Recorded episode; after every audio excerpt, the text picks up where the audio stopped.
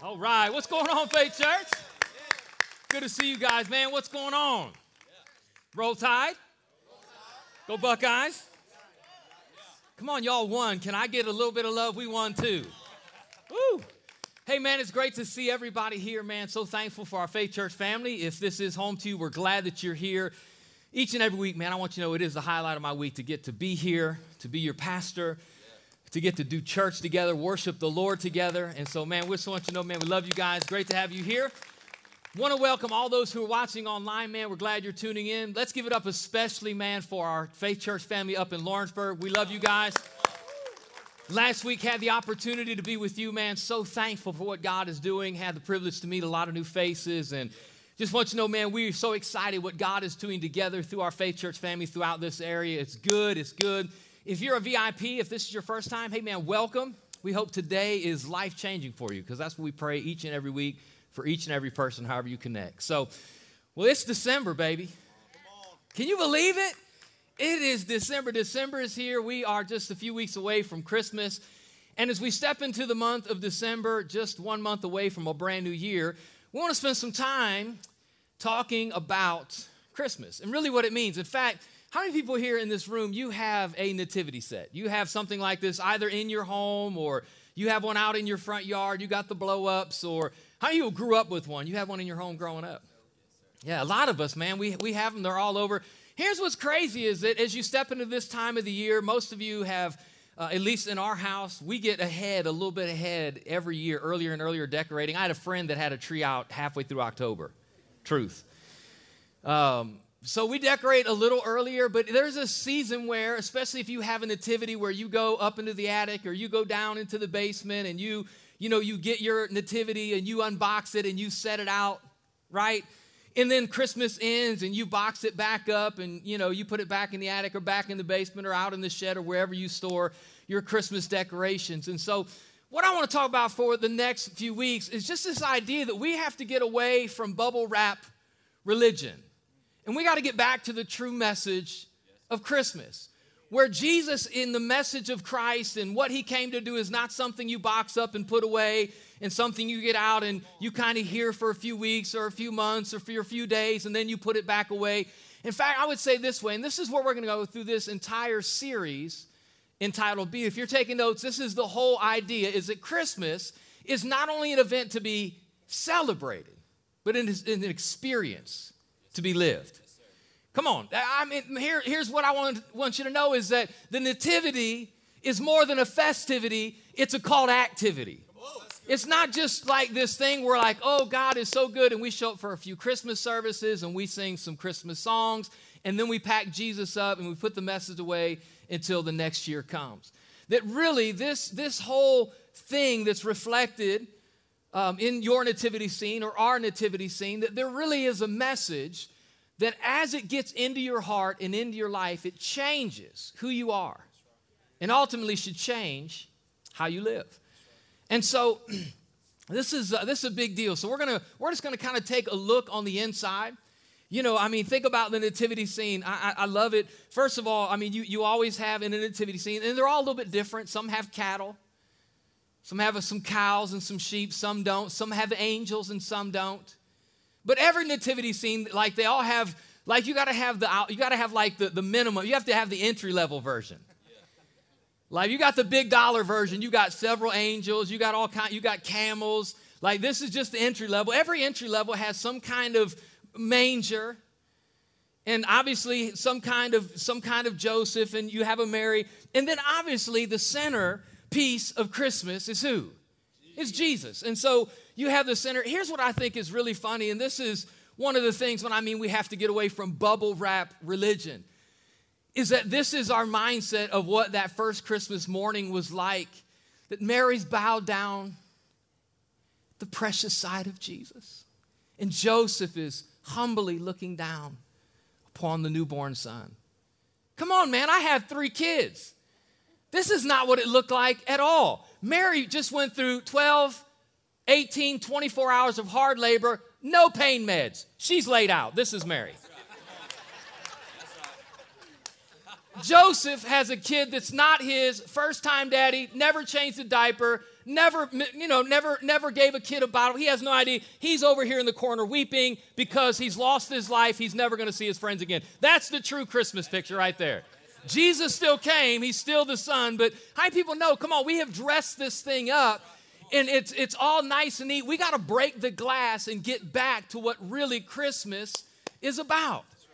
And so here's what's here's what we're going to do is we're going to read Luke chapter 2 verse we'll, we'll go back cuz some people are upset cuz I laid Mary down. if you're Catholic, you're having a really hard time right now. Let's go back. So we're going to read Luke chapter 2 Luke chapter 2 verse 8 and verse 9. And uh, as you go through this story, Luke is one of the gospel writers. The word gospel means good news. Basically, if you're new to the Bible or new to spiritual things, there are four biographical sketches of the life of Jesus recorded in the New Testament. Four gospel writers, four good news writers who took the life of Jesus, his the things he taught, the things he did, the miracles he worked, his entire life and recorded it in their writings, Matthew, Mark, Luke, and John. And Luke is the one who really captures this picture. In fact, it says this check it out. It says, That night there were shepherds staying in the fields nearby, guarding their flocks of sheep. Suddenly, an angel of the Lord appeared among them, and the radiance of the Lord's glory surrounded them. And they were afraid. I bet they were. I mean, if you're hanging out on the night shift and an angel shows up and you can't see because it's so bright, how many people know you're going to be a little hung up about that? So it's okay. I mean, it's kind of weird, but it says, but the angel, watch this. Hey, reassured him. It's okay, boys. Don't be afraid, he said. I bring you good news that'll bring great joy to all people. The Savior, yes, the Messiah, the Lord, has been born today in Bethlehem, the city of David. He says, and you'll recognize him by this sign. You'll find a baby wrapped snugly in strips of cloth, lying in a manger. Suddenly, the angel was joined with a vast host of others and the armies of heaven praising God and saying, Here's the song they sung, that angelic choir on the morning Jesus was born Glory to God in the highest heaven, and peace on earth to those with whom God is pleased. And when the angels had returned to heaven, the shepherds said to each other, Let's go to Bethlehem. Let's see this thing that has happened, which the Lord has told us about. And they hurried to the village and found Mary and Joseph, and there was the baby lying in the manger. After seeing him, the shepherds told everyone what had happened and what the angel had said to them about this child. And all who heard the shepherd's story were astonished. And all who heard the shepherd's story were astonished. So here's the question you have to ask if you if you are a reader of the New Testament, maybe you've heard the story, you've heard the Christmas story, maybe you've just read this for the first time. You have to ask this question why did Luke go to the trouble to record all of these details? About shepherds and flocks and it's nighttime and why did he go to all the all the trouble to record angels showing up in choirs and, and the shepherds coming and finding jesus? The reason you have to ask that question is because none of the other gospel writers record it. None of the other biogra- none of the other biographical sketches record these details at all. And so you have to ask why did luke include this in the biography of jesus' life in fact, when you go to Matthew, Matthew doesn't really record the birth of Jesus. He records a few things. He records that um, some details surrounding it because Matthew was writing to a Jewish audience and he was trying to let them know that Jesus was the promised Messiah and the way that they could be sure that he was the promised Messiah, that for hundreds of years, God was sending messages through prophets that he was going to send a rescuer, a redeemer, a deliverer. And it came with all of these prophecies, the way we would know him, the way we would recognize him. And so the purpose of Matthew's gospel in part is to let the, his Jewish audience know hey, he's the guy. He was born of a virgin. Matthew records that. He was born in Bethlehem. Micah, the Old Testament prophet, said that's where the Messiah would be born. But he doesn't record the birth. You get to Mark, Mark doesn't mention anything. Mark jumps right into the life of Jesus when he's an adult. You get to the Gospel of John, his biographical sketch. He doesn't miss, mention the birth of Jesus at all. He goes back and talks about Jesus as being pre incarnate. What that means is that Jesus, before he showed up here on planet Earth, he was the eternal Son of God. He was God in eternity past, but he wrapped himself, come on, somebody, in humanity. God showed up for us. but then it skips right ahead and jumps right into the ministry of Jesus. So it's really only Luke that gives us this picture of what we call the Nativity. And again, you have to ask yourself why. And here, here's why. If you're taking notes, I want you to really get this because here's where we're going to go today. Is Luke's focus isn't that Jesus was born, but where Jesus was born. He wasn't trying to say, hey, I want everybody to know he was born. Like, you, we figured it out. I, you don't have to tell me you were born. I can see you're here, which means you were born at some point, right? So Luke wasn't trying to convince people that Jesus was born. The reason he included in his biography of Jesus, all of these details we read in Luke chapter 2, is again, he's not trying to convince us that he was born, but where he was born. That was really, really important. Here's why because where you're from adds credence to your credentials. Come on, if you tell me where you're from, I'll know something. I don't even have to know you. Tell me where you're from. Where I grew up in Akron, tell me you're from the east side, the north side, the south side, the west side, and I'll tell you something about you. I was from, from the east side. Someone told Pastor Caleb asked me the other day, he's like, Where are you from? I was like, Akron East Side, baby. He's like, Does that come with a gang sign? I'm like, Yes. means I'm the boss. I can do what I want. He's like, No, I mean, like, are you from Ireland? Are you from? I said, No, I'm from East Side of Akron. That's where I'm from, born and raised. But again, you tell somebody where they're from, and all of a sudden it, it says something about their credentials, and that's why Luke was writing. For example, let me just give you a couple of things. So let's just say you're traveling, you're in a third world country, the worst thing happens, you get captured by some off group, terrorist group, and they're holding you. Who do you want to come to your rescue? The Costa Rican Army or our American Navy SEALs? And some of you like, what's wrong with Costa Rican Army? Because according to Google, the worst army on the planet. And I'm just saying, you hear, like, I, you don't, I, you say, Pastor, well, who are they? I'd like to interview them. I'd like to talk. No, all you have to hear is Navy SEAL. That's who I want coming to get me. Send the Navy SEALs. Come on. Uh, let's say you get falsely accused of a crime. You get falsely accused of a crime. Do you want someone who's graduated the University of Puerto Rican uh, uh, law school, or do you want someone from Harvard defending you? Come on, Harvard School, one of the best law schools in the nation. We got here we go, Puerto Rican. What's wrong? I'm just telling you, Google ranks them as one of the lowest law schools in the nation. Now, let's say you need emergency surgery. You're going in on a knife, you don't have time to pick a doctor. All you have is a list of where they're from, where they went to school. Are you picking somebody who went to night school, Homer's Barber College? Are you picking someone who went to Cambridge University of Medicine? Come on, Cambridge. Why? Because where we're from says something about our credentials, it qualifies us. And so Luke is saying, I want you to know that, yeah, Jesus eternally was from heaven, but really where he's from was a humble little manger. See, you would think, where would Jesus be from? I mean, if he's the king, he would be from a palace, he would be from a castle, he would be from somewhere important, but he wasn't. If Jesus, part of his mission was to be the go between between creator and creation, if the goal of Jesus was to bridge the gap between sinners and a righteous, holy God, then you would think, man, he's a priest. He would be born in the temple. Jesus somehow was born in, in the center of Jerusalem in the temple, but he wasn't born in a palace and he wasn't born in a temple. He was born in a barn. He had his beginning in a barn. He showed up in a stable, and you got to say, What? Why did Jesus, I mean, the, the eternal Son of God, why did he get his beginning? Why did he show up in what we call the Nativity? It's because Paul, he writes, talking about who Jesus really was, and he says this check this out Philippians chapter 2. He says, You must have the same attitude that Christ Jesus had. Now, let me just stop the purpose that Paul is specifically writing this is he's saying, if you love God and say you follow God, you got to start to think like God. If you love Jesus and say Jesus is your Lord and Savior, you need to start to think and live and act like Jesus, which what you're going to see here is one of the primary characteristics of Christ is that he was a servant. And so if we're going to say we follow Jesus, then we should be willing to serve each other as well. And so he says, you must have the same attitude that Christ Jesus had. Now check out how he was humble. Watch this. Though he was God, he did not think of equality with God as something to cling to. So he was God, he was the eternal Son of God.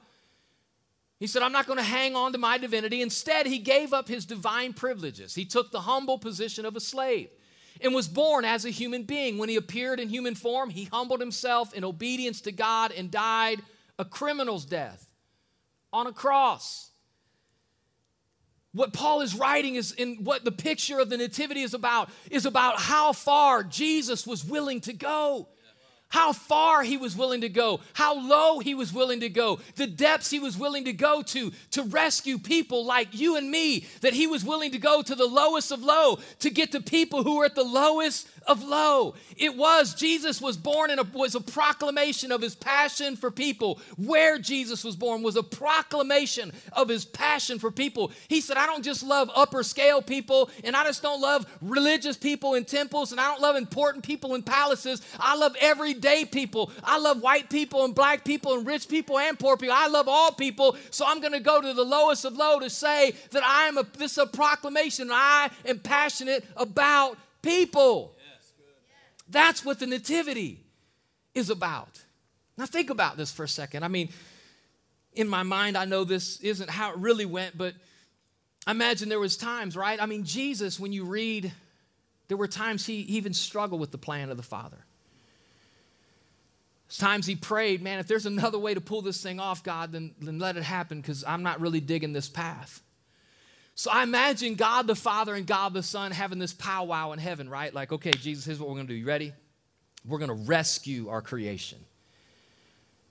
All right, you ready? Jesus, like, I'm ready. He's like, okay, I'm going to send you. He's like, I'm good. He's like, but you can't go as God. You got to go as a human. He's like, okay. Okay, I'm in. I'll go as a human. Now, you can't go just as any human. You got to go as a slave. Wait, what? Because Jesus, when you watch his life, he wasn't worshiped he constantly served in the dust and the dirt, met everyday people where they were, broken, hurting, and loved them and served them. Okay, I'm in, I'll go as a servant. Now, listen, God's the Father's like, listen, this is how this is going to end. It doesn't end well, you're going to die. Okay, this is getting rough.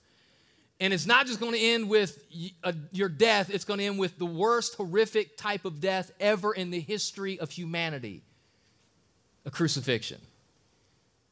So, wait a minute. So, I'm God the Son, but you're going to send me on a rescue mission for humanity, and I can't go in divinity. I have to go in humanity, not just as any human, but as a slave. And the way it's going to end is I'm going to die, and I'm not just going to die any death. I'm going to die the most horrific death. I'm going to die on a cross. I'm in because they're worth it. That's what this is about. This is a picture that Jesus was willing to go to all lengths to reach all people. Come on, somebody.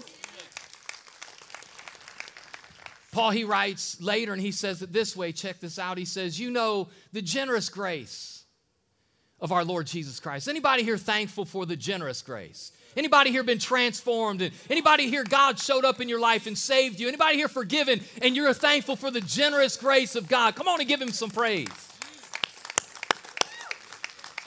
He said, You know the generous grace of our Lord Jesus Christ, and then he qualifies it. That that though he was rich, Yet for your sake, my sake, he became poor, so that by his poverty, he could make you rich. See, this is a picture of poverty because Jesus went to the lowest of low to make you rich. He declined himself to elevate you. This is what, what I call the divine exchange. Jesus took our sin and our punishment and he gave us his righteousness. Jesus was accepted in heaven, worshiped in heaven as the eternal Son of God. He was adored in heaven, constant angelic worship around the throne. And he showed up on planet Earth to be beat up by his or rejected by his family, probably when he was a kid, beat up by his brothers, rejected by the Roman Empire, hated by the religious establishment, and he faced all of that rejection and all of that shame so you and I could experience all of the acceptance and all of the glory of being a child of God. Come on. So he said, I'm going to experience what you experience so you can experience what I experience. I'm going to come where you are so you can come where I am. Come on, somebody. That's what the Nativity is about. He sacrificed his comfort to secure your comfort. Whew. He was rich and became poor, that by his poverty you might become rich. I mean, wow several uh, several weeks ago, right? We most of you guys know, hanging around here, we have a dog, and he's kind of gotten kind of fat. Y'all know what I'm talking about? Like, It's this thing everybody tells, like our family, hey, don't give him any scraps, don't feed him, don't feed him. And everybody, when nobody else is looking, gives him something. So who is, in human pounds, he weighs like three or 400 pounds. And so he does this thing where he just kind of he just casually walks around the house, and he really he's very easygoing. He don't bark a lot. He don't he never chews anything. Never messes in that. He's just a good dog. But he, he's it's really an act because when he needs to turn on the energy, I mean he can go to zero and zero to sixty in like 1.3 seconds. So what he does, he saves up his energy for that one moment when we open the door to get a package or open the door to let somebody in. And that dog, I'm telling you, he goes from seven years old to like, uh, you know, a month old, and he is gone quick. So he didn't sneak out the door this time. I don't know how he got off, but my son let him out. We have a leash on the back, a long leash he can run. And we typically don't leave him out long because he likes it warm in the winter and he likes it air conditioned in the summer. So you leave him out too long, that's when he barks. He barks to get in, not to get out. So my son lets him out, and he's out for a few minutes, and I realize he's he's not barking, and so I think I better get up and let him in. So I go to let him in, and I look and I follow his leash to the end of the yard. I get to the end of his leash, and there's no dog, just a collar. I don't know how that fat neck got out of that collar, but it did. So I think, oh, I got to get this dog. Now, uh, I, I was working on school papers all day, so I'm in shorts and a t-shirt. That's it. And I think I got to hurry and go get this dog because every second, I don't know how long he's been gone, up to 10 minutes, he's at risk to get on the highway and get hit by a car. And it's not because I care about my dog. I mean, I, he's okay, but I thought he's my daughter's dog. I love my daughter, so I need to go get my daughter's dog because I love my daughter. So I'm on a rescue mission. And I'm not about to go alone, so I recruit my son because let's be honest, he let him out and didn't let him in the first place. So he don't have any shoes on either. So I'm like, Zach, we got to go. Let's go. You don't let the dog in. He got away. We got to go find him. So we are driving. Now, this is when it was like 20 degrees, right? Like a week or two ago. We're driving through our subdivision. Now, I think more highly of myself than I should sometimes. So I'm a little embarrassed that I'm driving around. I got my hair all busted. It's not combed, window down. It's freezing, screaming out, Phineas! Like I want to yell loud enough that he can hear me, but not so loud my neighbors notice me. Come on. Phineas. And I'm like, how much do I love my daughter? I mean, because you can get dogs for free in the paper all day long. I see the ads all the time. But I love my daughter enough that I'm on a rescue mission. Now, here's, here's the thing is finally we, we drove all around, all around, all. We get back home, the dog is in the side yard. That's how fat and lazy he is. He had a chance to run and got like 10 feet. But I'm just telling you, I love my daughter as much as I love anything on planet Earth. I mean, she's, she's my number one. And I was questioning getting a little cold and a little awkward yelling his name.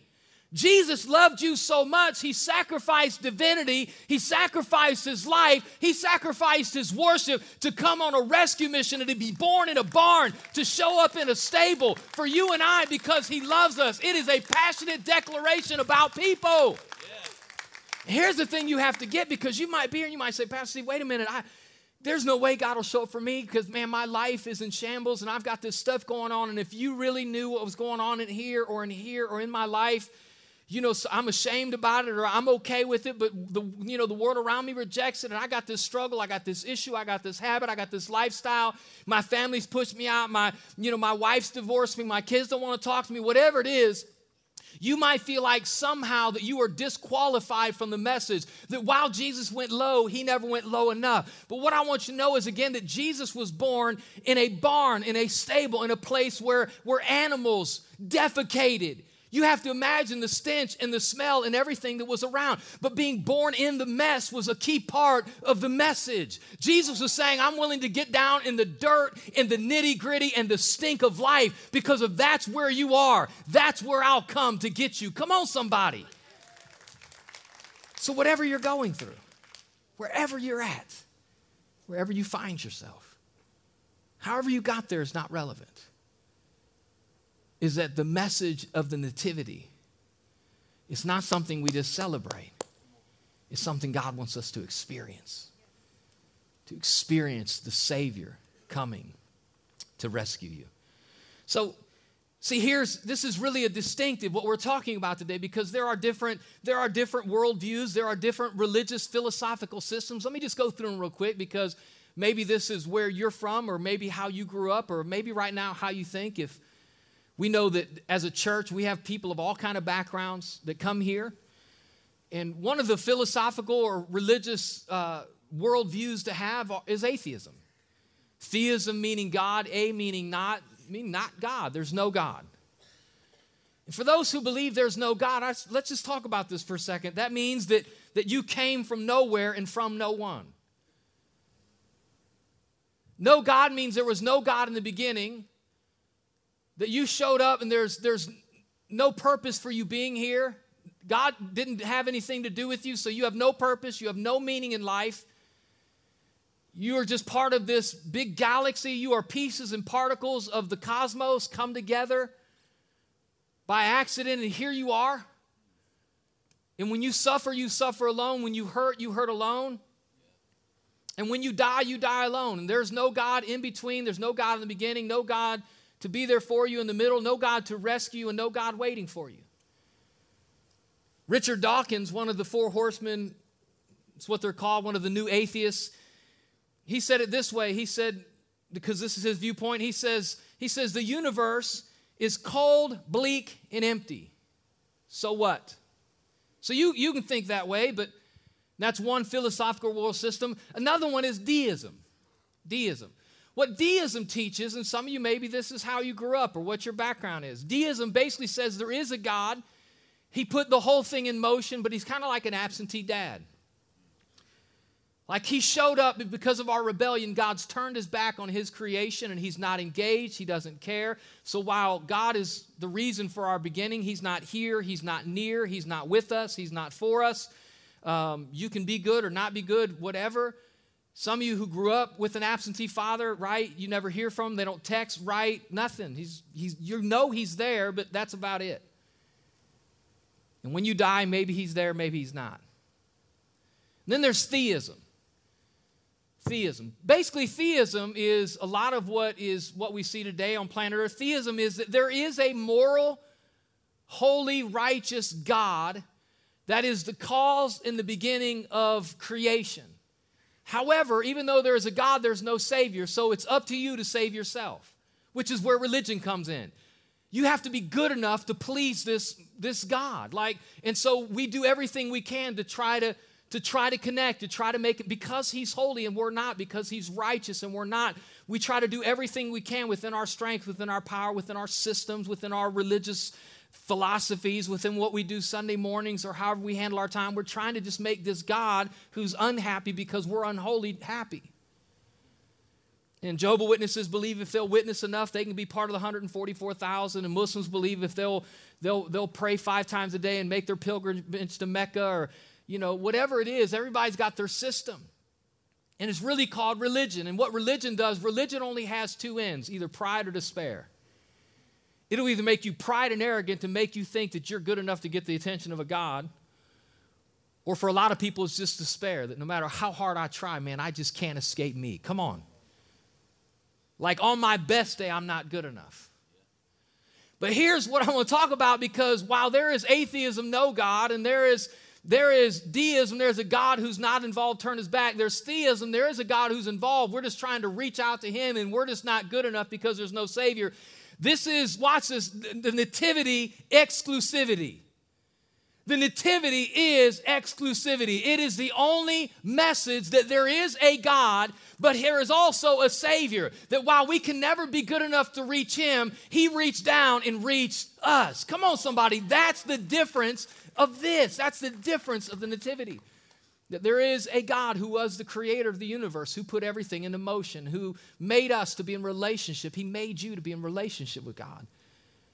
And we see all the way in the beginning that while we had a choice to choose a relationship with God, we chose something other than that. And sin entered the world and divided us from creation from creator. And there's nothing we can do to bridge the gap, nothing we can do to fix what's broken. While we were not good enough, God was God enough, and He sent His Son Jesus that we celebrate during the Christmas season 2,000 years ago. We honor His birth because He came as the Savior of the world. It is the nativity, is exclusivity. It's the only message that someone came to rescue you. Come on, somebody. So, check this out. Keep going. Give me my next slide up here. So here's, here's the thing as you look through it, again, Jesus, he's born, he's, he's the eternal Son of God. He shows up in a manger, shows up born in a barn, gets his start in a stable. But if you're taking notes, where he was born didn't diminish his value, but established our value. It didn't take away from who he was, it just elevated who we are. And here's, here's why. Watch this. Here's why. Because do you know who got the first who got the first notification that Jesus was born? I mean, because Mary and Joseph, they were there. Like you would think parents got the first notification, like they started sending out emails, they put a post on Instagram, right? Do you know who got the first notification? Do you know who got the first? Shepherds. Now, if you have a nativity, most of you raise your hands. Everybody has one of these. You have or will have it set up around your house, and we just take these guys for granted. Here's what you need to know this is so crazy is that these were the guys. Remember, we read it Luke chapter 2. After Jesus was born, an angel showed up and told some shepherds in the field watching their flock by night, Hey, come check this out. Jesus, the Messiah, the Savior of the world, he's been born. A choir shows up, they're celebrating, and they say, Hey, let's, let's go check this thing out. Is this legit? Is this real? Let's go find out if, if what we just heard is real, which to me, angels in the middle of the night and choir showing up, that's, I don't even need to go see it. I'm going to buy it right there. But they went to check it out for themselves. Now, here's what you need to know is these guys right here, I mean, see, don't they just look as humble as Joseph? These guys right here in first century Palestine were low lives. They were on the lowest social rung of the ladder. They were rejected, they were despised.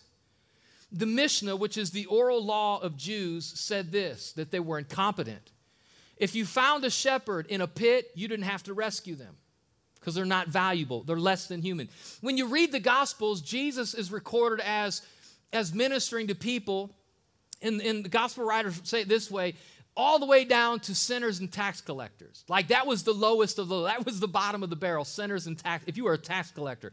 Again, the oral law, the Jewish tradition when these guys were around in the first century that we read about in Luke chapter 2, they are also included not just tax collectors, but tax collectors, dung sweepers, and shepherds.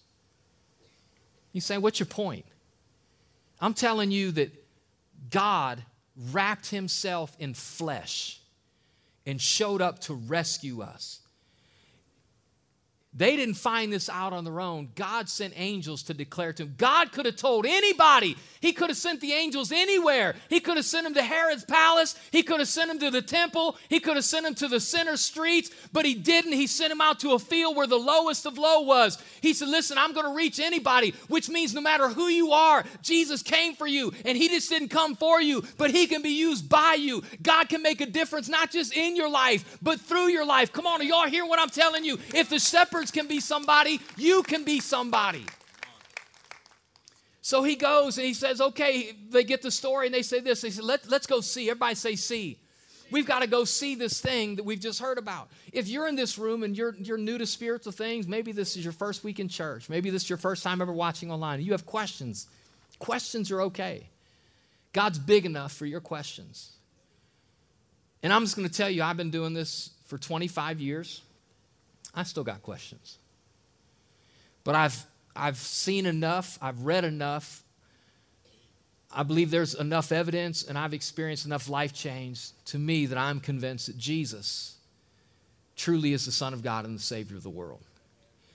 Maybe you need to go see for yourself, and that's okay. Check it out. But for a lot of us in this room, we've already seen it. Come on, anybody here ever, you already know Jesus is Savior. So now, here, here's what we're going to talk about because the title of the series is Be, and you're like, Pastor, you've not said be yet because all of us in this room, you need to be a shepherd. You know what a shepherd was at that time? In this story, they were a teller. You need to be a teller. He said, Let's go see. And once they seen it, you know what they said? Let's go tell. Everybody say, Let's go tell if you really have experienced, you've really seen that Jesus is the Savior, now your obligation, now your call, now your requirement is to go tell. And you probably feel like a shepherd, like, I don't know, I'm not, I'm not really qualified enough, I'm not really important enough. No, no, no. If these guys can go tell, you can go tell. I mean, they're, I mean, I imagine these cats running in the street, right? and they, they got the robes pulled up, whatever they were, and they're running through the streets. And I imagine it with the southern accent. Good Lord, y'all, we just seen some angels in the field. That's my Pastor Ryan impression.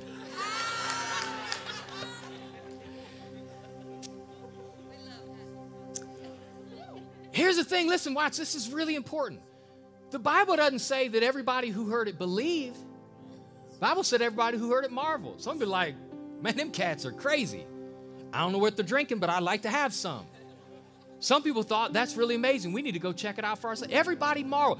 Listen, your job is not to make anybody to believe, believe. Your job is to make people marvel at who God is to you, what God's done for you, what God's done in your life, how Jesus has changed me, of how He's how He's saved me, of how He's restored me. I'm not the same person I was when I met Jesus because since I met Him, I've been following Him, and the more I follow Him, the more I'm like Him. And so I don't have to be smart to be a teller. I just have to have an experience to be a teller. And so I know we live in a society that says, shh, on the religion. Don't talk about it. And these shepherds refused to allow social standing to qualify what they say. They didn't have a right to speak to anybody, but they said it anyhow. So be a teller. As we step into Christmas season, be a teller. You might say, Pastor Steve, you know, my faith is personal. Your faith, faith is personal. It's very personal as God deals with us on our everyday struggles and challenges. But faith, if it's real faith, is never private. God doesn't even give you that option. He says it's not a, it's not a light that you hide under a bushel, it's something you put on a hill. Something you let everybody see and everybody know about. So, what if people see that I'm not perfect? That's the point. Perfect people don't need a Savior, broken people do. People in the mess need a Savior. So you're not you're not saying God, friends, check me out, family members, look at me. It's hey, look at me, and in spite of me, look at Him. So be a teller. Jesus came, last thing you write this down. Jesus came into our personal world so we could take Him into our public world. Jesus will meet you in the quiet of a prayer that you whisper under your breath Lord, hear my sinner. Save me. God, help me. God, I don't know what to do. Give me wisdom. And as God responds and God answers and He gives grace and peace and help and strength and forgiveness, at some point, God tells us to not just go and see, but to go and tell, to be a shepherd, to be a teller. And so, as we walk out of here today, I'm going to give you an entry level position to be a teller. This is entry level. This is bottom of the barrel right here. This is the lowest of the low. Everybody can do it to be a teller. Is we're going to have a stack of invite cards. When you walk out of here, I want to challenge everybody in this room. There's only five here. Your job is to take these and not, between now and our Christmas services, December 22nd is our first one, invite somebody to be your guest. We have seven Christmas experiences four here in Florence, Saturday, the 22nd, at 4 and 6, Sunday at 9 and 11. In Lawrenceburg, we have, we have three experiences. We have uh, Saturday at 6, Sunday at 9 and 11. Seven experiences, two locations. Your job is to get one person here. Be a teller. If you can't give the details, you get them here, I'll give them the details. We'll partner together to win your friends and family. Come on, somebody, because Jesus didn't just come for you and me, He came for them. And so I want to pray for you today. How many people here, even if it makes you a little nervous, would be honest enough to say, man, I, I want the courage and I want the opportunity to be a teller. So, entry level, grab five cards, make it your job to invite five people. Just get one here. Statistics tell us that people are open to an invita- a personal invitation, not an, not an invitation from me, a personal invitation Statistics say 50% of people who receive a personal invitation will come. That's in general. Second stat tells us that people are more open to attend church at Christmas than any other time of the year. You put those two together, you almost can't fail to get at least one person here. So, Father, I come, Lord, in the name of Jesus, thankful that you showed up in our mess to rescue us. And Lord, now you want to use us. And so, Father, I pray every person in this room would be a teller, would share who Jesus is and what he's done. And Father, I thank you that God, life change is going to continue to happen in us and through us. In Jesus' name, and everybody who agreed said, Amen. Amen. God bless you guys, man. We'll see you next week for week two.